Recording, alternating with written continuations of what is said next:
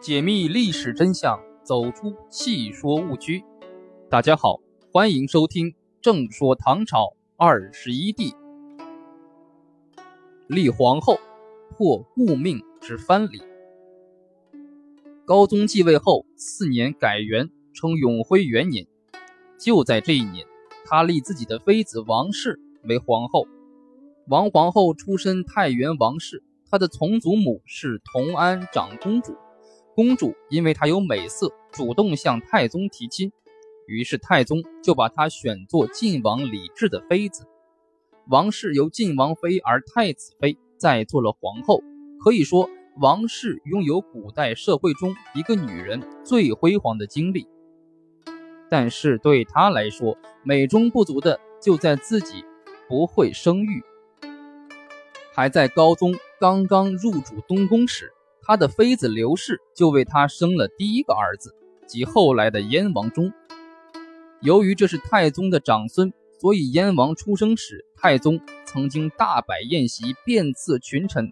太宗酒酣起舞，整整一天才尽兴而罢。在高宗的八个儿子中，武则天生了四个：郑氏生元王孝，杨氏生泽王上金。萧淑妃生许王素洁，王皇后不能生养，在母以子贵的宫廷生活准则下，这自然令她满腹惆怅。到高宗继位以后，王皇后就渐渐失宠，在永徽二年被封雍王，加授雍王墓的四子素洁的母亲萧淑妃受宠。为了巩固皇后的地位。王皇后在舅舅中书令柳氏的劝说下，谋立燕王李忠为皇太子。因为李忠之母地位低贱，希望他被立以后能够与皇后亲近，从而巩固自身地位。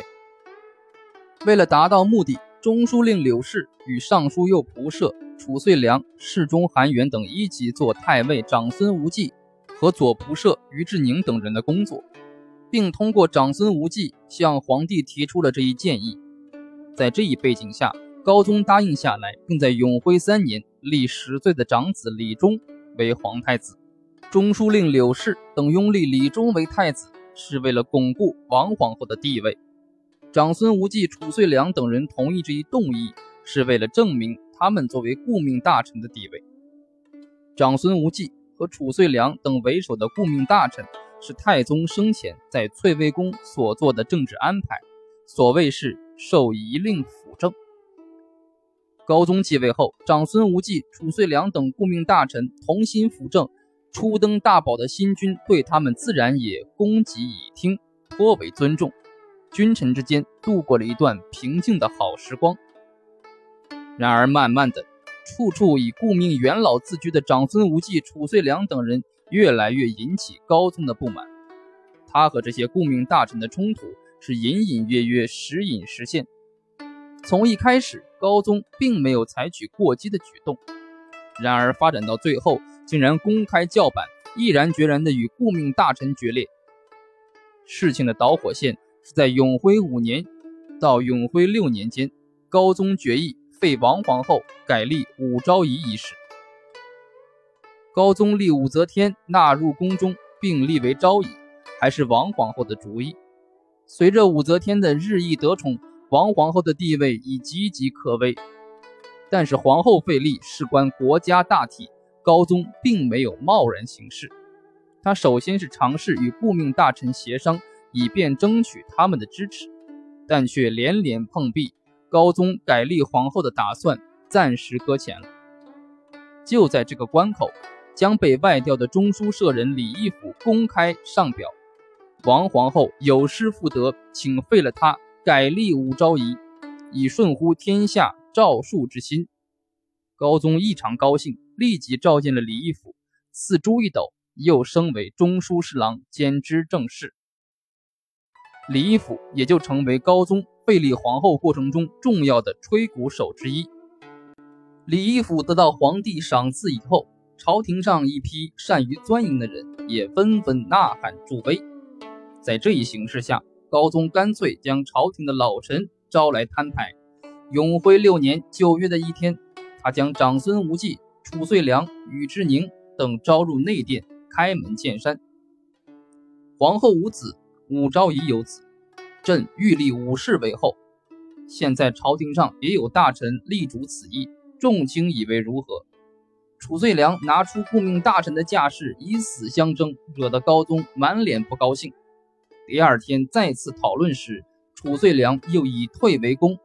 陛下一定要改立皇后，恳请另选天下名门望族，何必一定要立武氏？再说武氏曾经服侍先帝万代之后，天下人该怎么看待陛下呢？说完。把手中相护扔在殿阶之上，叩头流血，大声表示要辞职，一副决然无疑的样子。面对这近乎威胁的姿态，高宗发怒了，准备将褚遂良推出去用刑。长孙无忌连忙说道：“褚遂良受先帝顾命，有罪不可加刑。”这才作罢。这番对抗之中，顾命大臣总是以先帝遗命不能违背为由与他抗衡。当高宗和这帮顾命老臣撕破脸皮、公开决裂之际，就是他冲破贞观顾命大臣的藩篱之时。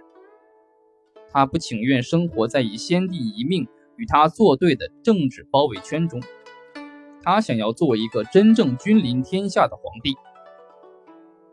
正当山重水复之际。那位原来超然其外，几次内廷会议都借故缺席的司空李绩，突然在一天单独进宫来。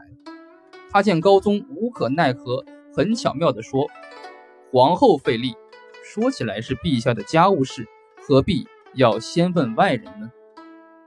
这句话实际上就是要皇帝自己拿主意，这既给高宗摆脱顾命大臣找到了理由。又使他抓住了对顾命大臣反击的时机。高宗听了，顿时来了精神，不再犹豫了。李绩是在高宗继位后八天，按照太宗的临终安排，被委任为开府仪同三司，同中书门下三品，重新参掌机密的。不久，又被册拜为尚书左仆射。太宗临终前，把他贬往叠州为都督。将出身山东豪杰的李绩排斥出顾命大臣之列，从而使其不能以先帝顾命大臣的身份进入高宗的政治中枢。其实，贞观以来出将入相的李绩与高宗李治之间渊源非浅。对此，似乎太宗当年也不讳言，但太宗没有把李绩列入顾命大臣之中，实在是叫人费解。李绩在永徽初年不介入朝廷任何事端，小心翼翼，不偏不倚。李绩在皇帝要与顾命大臣决裂之际，不失时机地站出来，给皇帝以实际支持，不仅说明了李绩的政治智慧，也反映出高宗借废立皇后一事大做文章，有极其深刻的政治背景。李绩因为及时有力的表态，从永徽以后。李绩的政治生涯一帆风顺，如日中天，且生荣死爱。在李绩七十六岁去世之时，高宗为之辍朝七日举哀，赠太尉、扬州大都督，谥曰真武，即东园密器，陪葬太宗昭陵。与李绩得以极尽人臣之礼遇形成鲜明对比者，则是贞观顾命大臣陆续被流贬、处死。如长孙无忌在精心策划下被贬出朝廷，发配黔州安置，很快被逼自杀。贞观以来的一般顾命老臣遭到灭顶之灾，太宗为高宗当政以后所做的种种政治安排也随之遭受冲击而被打破。永徽六年十月，高宗下诏。以王皇后萧淑妃谋行纠毒的罪名，将二人废为庶人，其母及兄弟并除职为民，远流岭南。事隔一周之后，高宗下达了立武氏为皇后的诏书。诏书中把武则天着实的夸奖了一番，还把他们当年在贞观时期相眷于宫中偷情交欢之事公诸于众，说是先帝遂以武氏赐朕，视同正君。把当年汉宣帝为他的太子刘氏选宫内家人子王政君侍寝一事，与自己相比，诏书写的十分高明直率。行皇后废立以后，高宗继位以来所受的种种阻难再不复现，这说明他借皇后废立打击顾命大臣的这一招棋下得很成功。